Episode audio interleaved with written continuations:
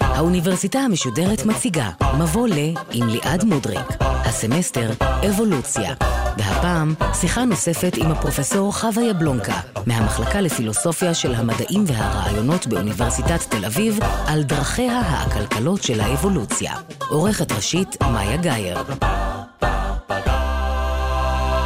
שלום לכם, אנחנו שמחים שהצטרפתם אלינו לשיעור נוסף בסמסטר האבולוציה של האוניברסיטה המשודרת. איתי באולפן שוב פרופסור חווה יבלונקה, פרופסור להיסטוריה ולפילוסופיה של הביולוגיה במכון להיסטוריה ובמחלקה לפילוסופיה של המדעים והרעיונות באוניברסיטת תל אביב. שלום לך. שלום.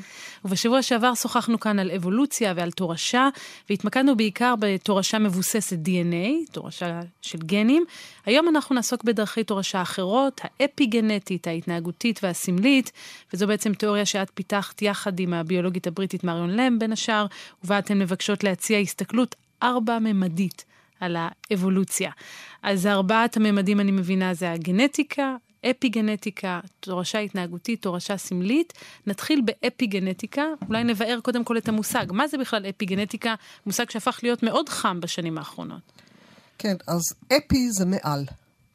וגנטיקה זה גנטיקה. כן. זה מושג שטבע אותו חוקר בשם וודינגטון, בסוף שנות ה-שלושים, תחילת שנות ה-ארבעים, פחות או יותר, ומה שהוא רצה להבין זה את האופן שבו הגנים והתוצרים שלהם באינטראקציה קובעים תהליכים התפתחותיים, שהם תהליכים בסופו של דבר מאוד יציבים.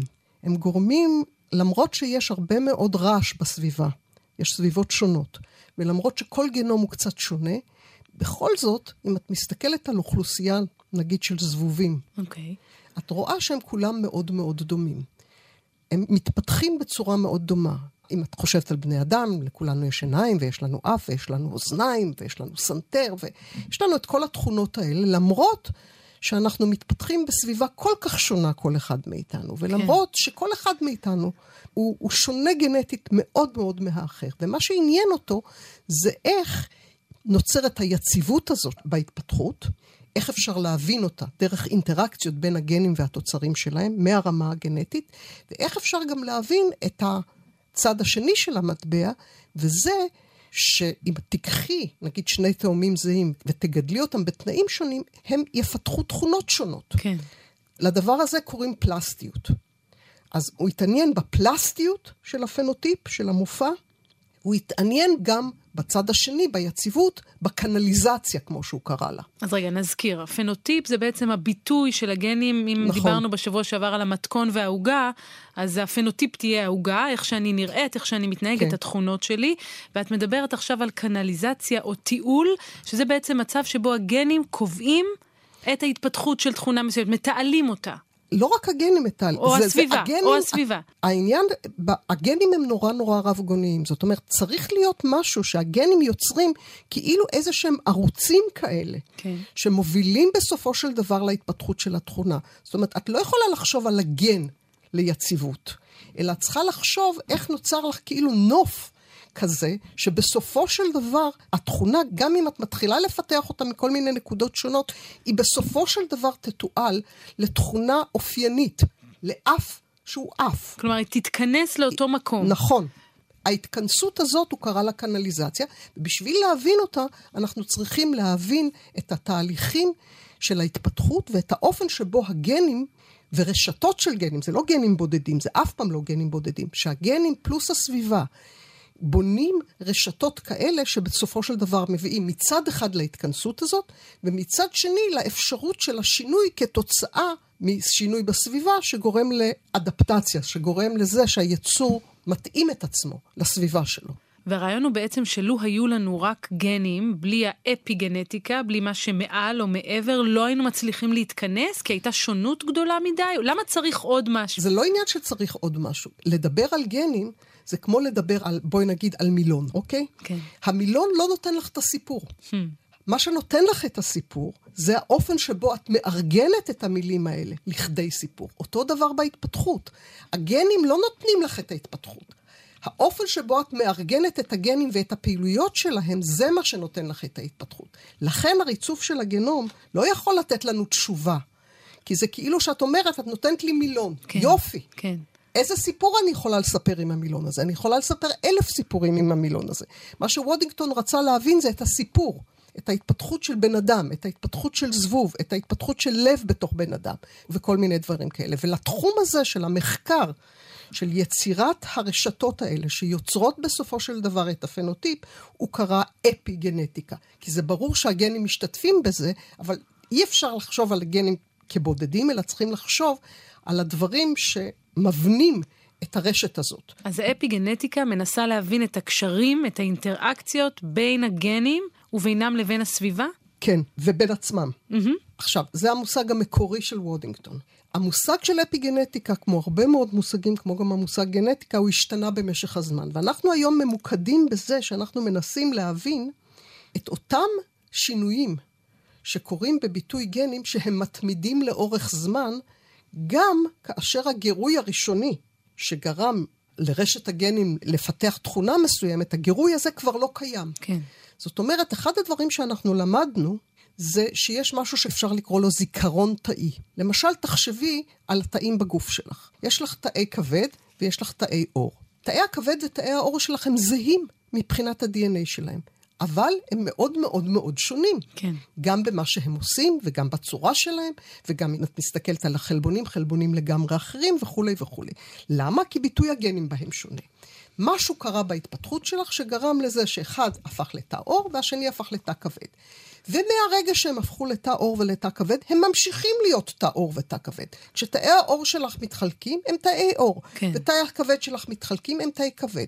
למה? הגירוי שגרם לאחד להיות תא כבד ותא אור כבר מזמן, מזמן, מזמן לא קיים. זה בעצם כשהם התמיינו מתאי גזע, נכון. שתאי גזע יכולים להפוך לכל תא שהוא, הם קיבלו את הייעוד שלהם, ונניח קיבלו את הייעוד להפוך לתא כבד, ומאותו רגע את אומרת, כל חלוקה שלהם תישאר לתאי כן. כבד. כן, ואז השאלה היא, מה הם המנגנונים שמאפשרים להם לזכור שהם תאי כבד, או לזכור שהם תאי אור? והמחקר של הזיכרון התאי הזה, זה חלק מאוד מאוד חשוב של האפיגנטיקה.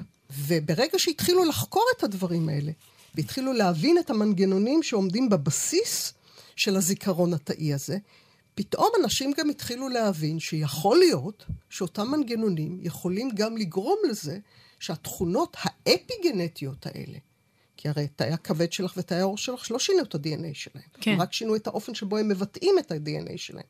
אז יכול להיות שהשינויים בביטוי יכולים גם לעבור בתורשה דרך תאי הרבייה. כלומר, יש גורמים מעבר ל-די אן איי שקובעים נניח את ההתמיינות במקרה הזה של התאים, או יכולים לקבוע דברים אחרים, והגורמים האלה גם הם יכולים, יכולים לעבור בתורשה. נכון, הם בוודאי עוברים בתורשה בתוך הגוף שלך, ואחרי שאנשים הבינו שהם עוברים בתורשה בתוך הגוף שלך, והתחילו לאפיין את המנגנונים האלה. שזה רק אני אבין, זה הזיכרון התאי. זאת אומרת, כשזה עובר מתא לתא, זה נקרא שזה עובר בתורשה בתוך הגוף שלי. נכון. ואז אנשים אמרו, יכול להיות שאותו מנגנונים פועלים בין אורגניזמים. כלומר, מהורה לילד, מהורה לצאצאים. למשל, מהורה לצאצא.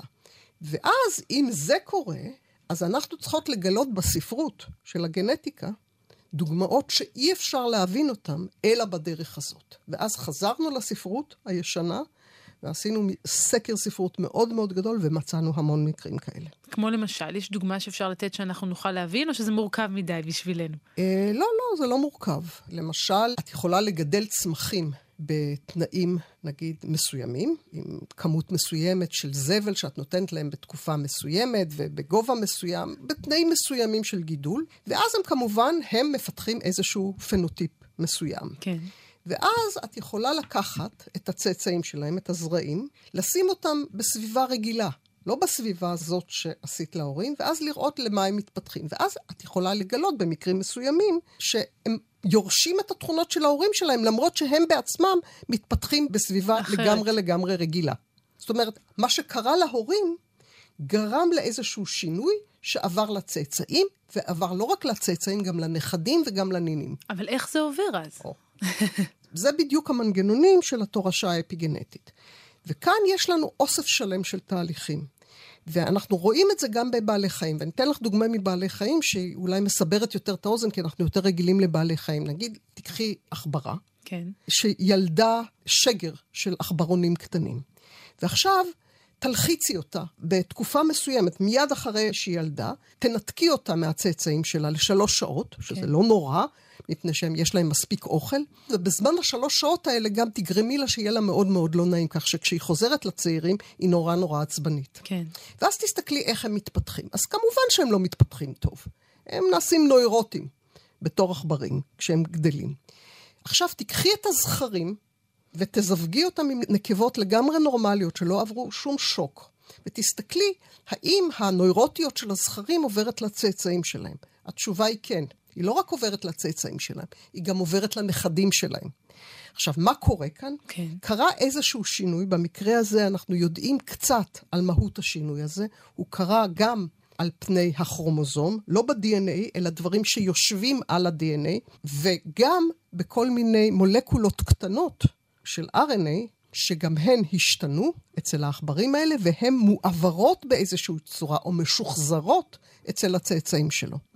בקיצור, פתאום גילינו שיש לנו עוד דרכים להעביר כל מיני תכונות. זאת אומרת, מה שאנחנו יורשים זה לא רק את המתכון, אלא ממש גם חלק מההוגה.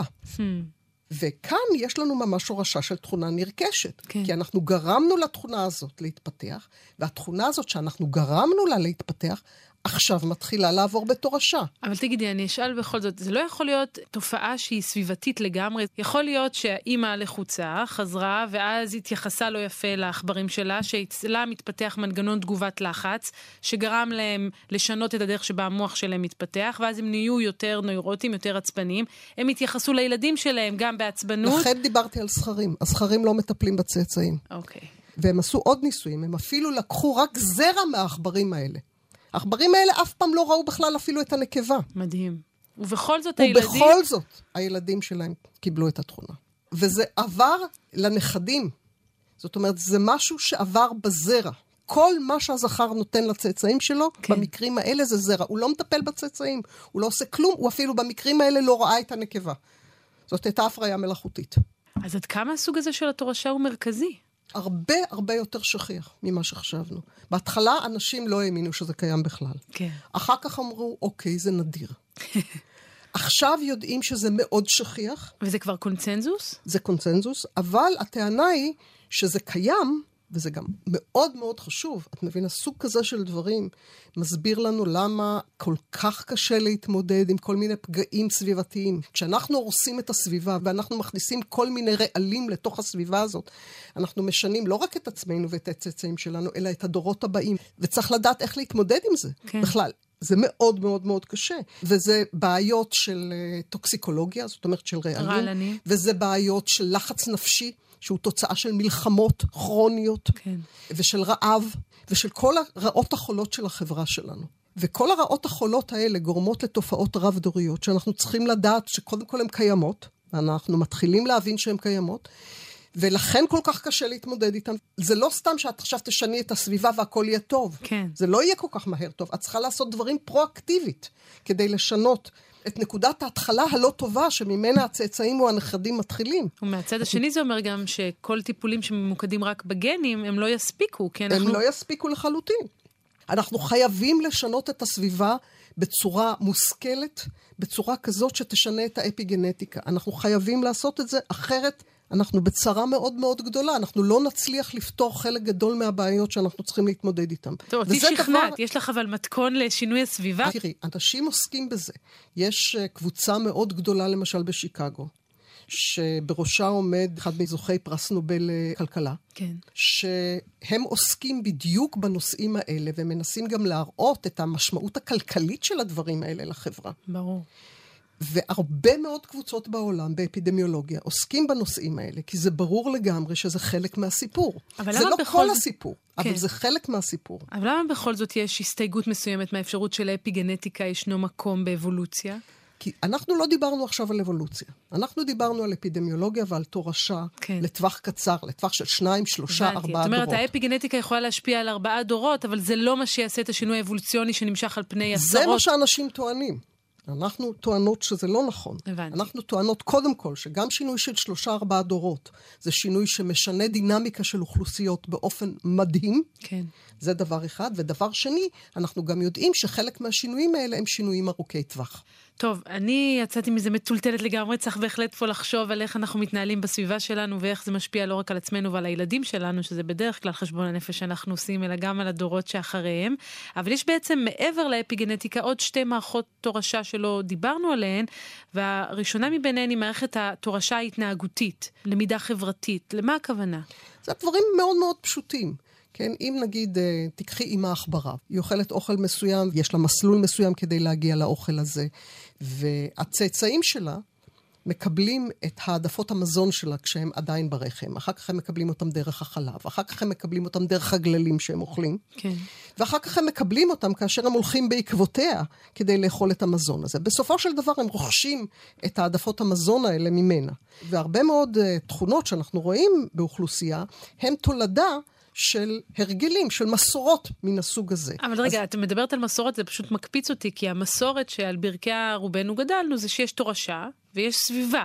אז תורשה סביבתית או תורשה התנהגותית כזאת, זה נשמע כמעט כמו סתירה מושגית. מפני שאנחנו רגילים לחשוב על תורשה, לא כעל העברה של אינפורמציה מדור לדור, אלא כעל העברה של גנים מדור נכון, לדור. נכון. אם אנחנו מרחיבים את מושג התורשה שלנו, ואנחנו אומרים, איך עוברת אינפורמציה כלשהי, מדור לדור. אז היא עוברת בכל מיני מסלולים. יש הרבה מסלולים של העברה. וההורשה ההתנהגותית היא אחד מהם, וזה דבר שקיים בהרבה מאוד בעלי חיים, ביונקים, בציפורים, וגם בחרקים. אבל כמו האפיגנטיקה, גם זה משהו שנמשך מעבר לדור האחד. זאת אומרת, מה שאני למדתי, אני נניח עכשיו עכברה קטנטנה.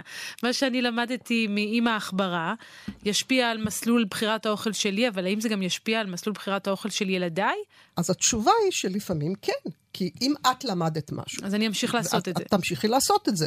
אלא אם כן, הסביבה תשתנה. זאת מערכת מאוד גמישה. אם הסביבה מאוד משתנה, אין לך ברירה. את צריכה להרגיל את עצמך לסביבה חדשה.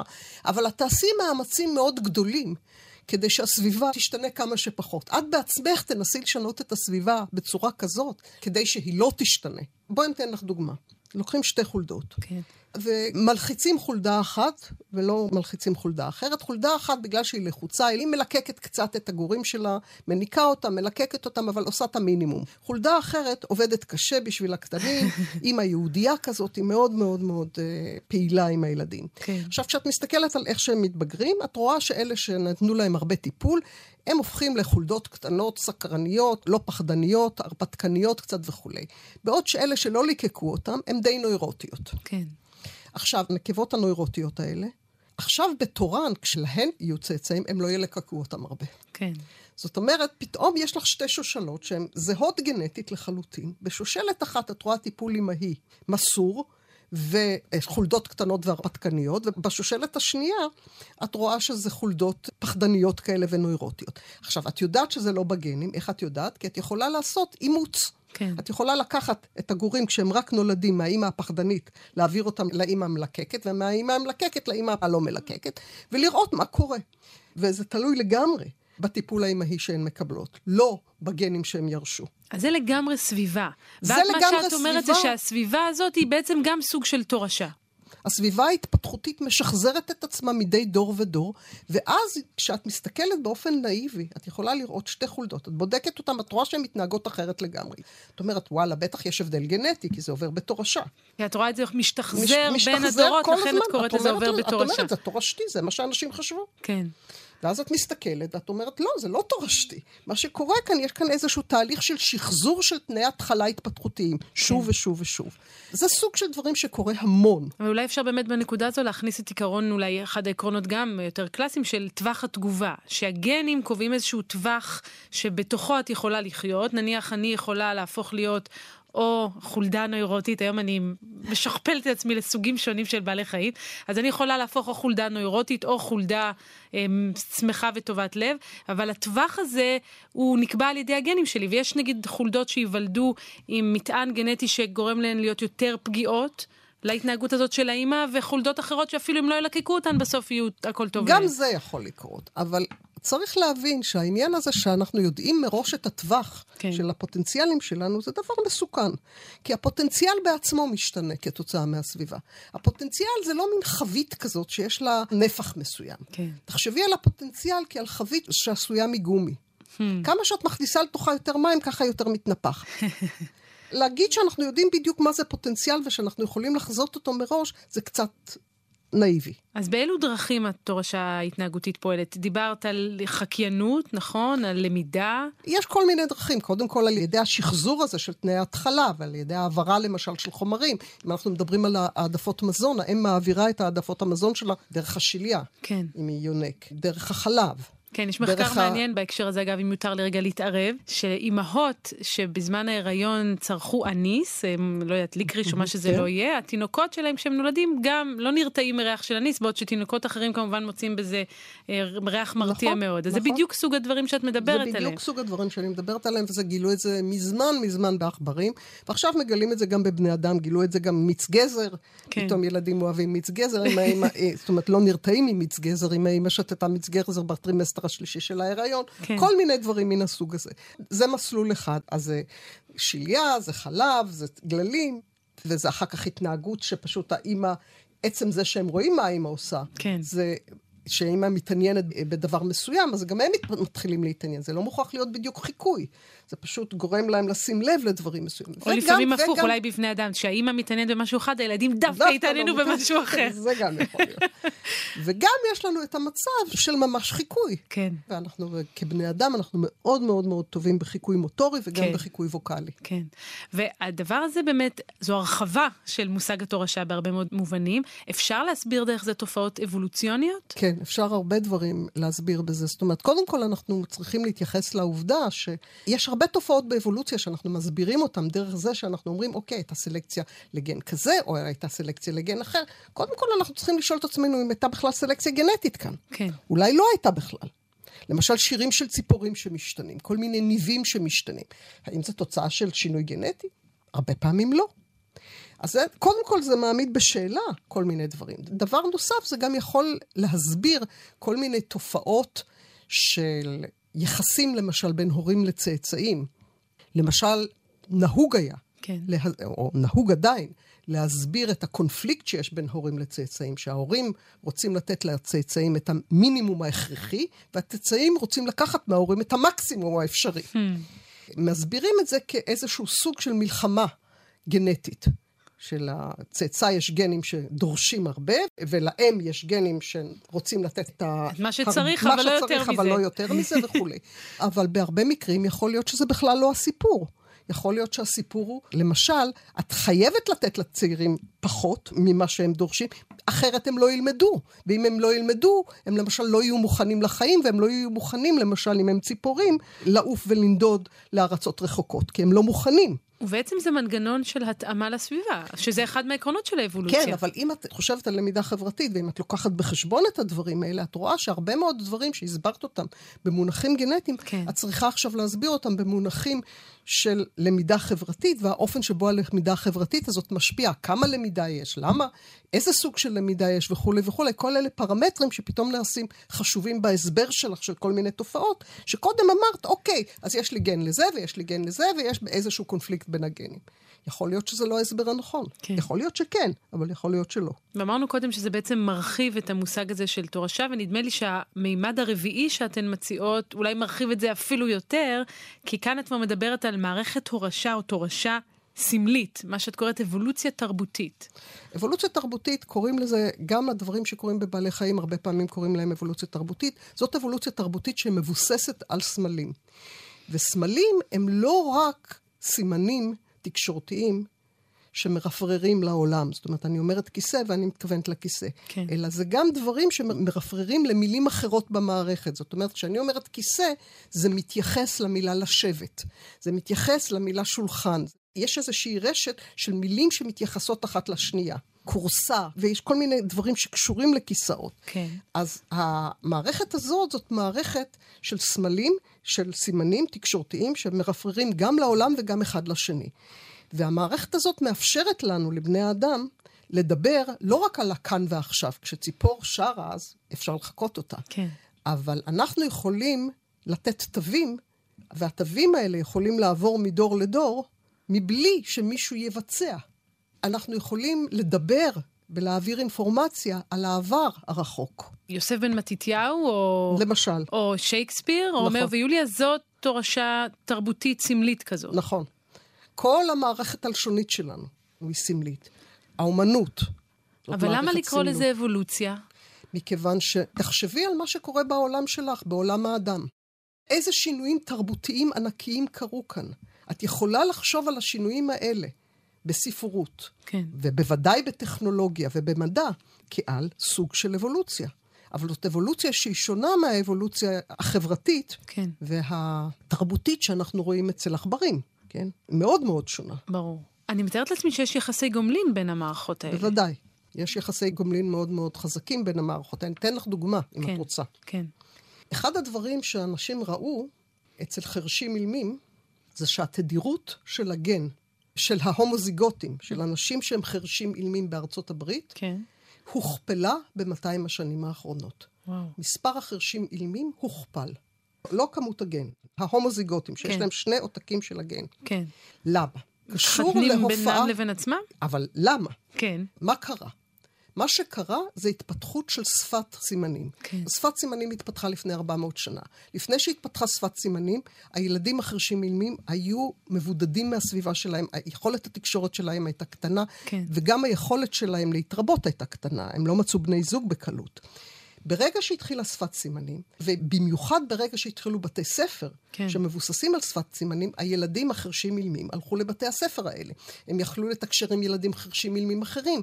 מן הסתם אלה הילדים שהם בחרו בהם לבני זוג. אז בעצם ולכ... יש פה גם תורשה תרבותית סמלית, כי זו שפת הסימנים, וגם תורשה חברתית, כי יש פה את הלמידה החברתית נכ... והאינטראקציות ביניהם, והיא תוביל גם לתורשה גנטית, כי זה מה שגורם להכפלת המספר נכ... שלהם, ולמעבר של הגן הרצסיבי במקרה הזה. נכון מאוד.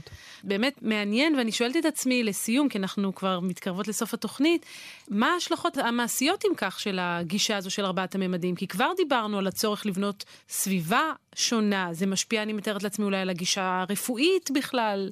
זה משפיע על כל דבר, את מבינה, זה כל הדבר, ההבנה שלנו, שמה שאנחנו מדברים עליו, שהתורשה, שגנים, ש-די אן איי הוא מאוד מאוד חשוב, הוא מרכזי, אבל זה לא כל הסיפור של התורשה. וזה בוודאי לא כל הסיפור של ההתפתחות, אף אחד אף פעם לא חשב שזה כל הסיפור של ההתפתחות. כן. אבל... היום אנחנו מבינים את זה מאוד מאוד לעומק, ואנחנו מבינים גם את ההשלכות הרוב דוריות של הדברים האלה. אז ברור שזה משפיע על רפואה.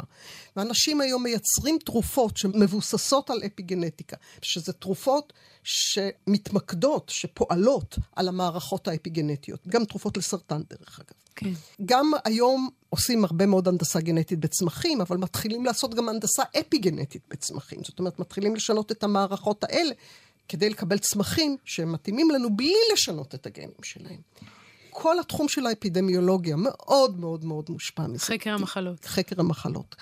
אין תחום בביולוגיה שלא מושפע ממה שאנחנו מגלים על אפיגנטיקה. אין. כי אפיגנטיקה זה דבר בסיסי, זה כמו גנטיקה. זאת אומרת, זה משהו שיש לכל היצורים החיים. ולכן זה משהו מהותי.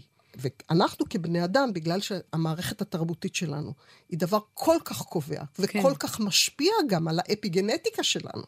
ואנשים מבינים את זה, ויש לנו איזשהו כוח, או לפחות באופן תיאורטי, לשנות את החברה שלנו ולשנות את הסביבה שלנו. אנחנו יכולים באמת ליצור עולם שבו אנשים מתחילים מנקודת התחלה הרבה הרבה יותר מוצלחת ממה שהם אחרת היו מגיעים אליה. אז אנשים מבינים את זה, ולכן יש לזה משמעות מאוד מאוד עמוקה. נוכל רק לקוות שהמסר הזה יהדהד עוד מעבר לגבולות האולפן הזה. אנחנו מאוד מקווים, אבל צריכים להיות ריאליסטים, קשה מאוד להשפיע על הפוליטיקה. אני תמיד בגזרה האופטימית, אז נקווה לטוב. אני גם. מצוין. תודה רבה לך, פרופסור חוויה בלונקה, על שתי ההרצאות המרתקות האלה. תודה רבה, מקרב לב. תודה לך.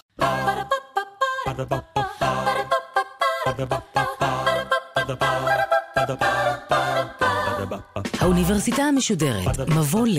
ליעד מודריק שוחחה עם הפרופסור חוויה בלונקה מהמחלקה לפילוסופיה של המדעים והרעיונות באוניברסיטת תל אביב על דרכיה העקלקלות של האבולוציה. עורכת ראשית מאיה גייר, עורכות ומפיקות נעמי קנטור יצחייק ונועם גולדברג. האוניברסיטה המשודרת בכל זמן שתרצו, באתר וביישומון גלי צהל ובדף הפייסבוק של האוניברסיטה המשודרת.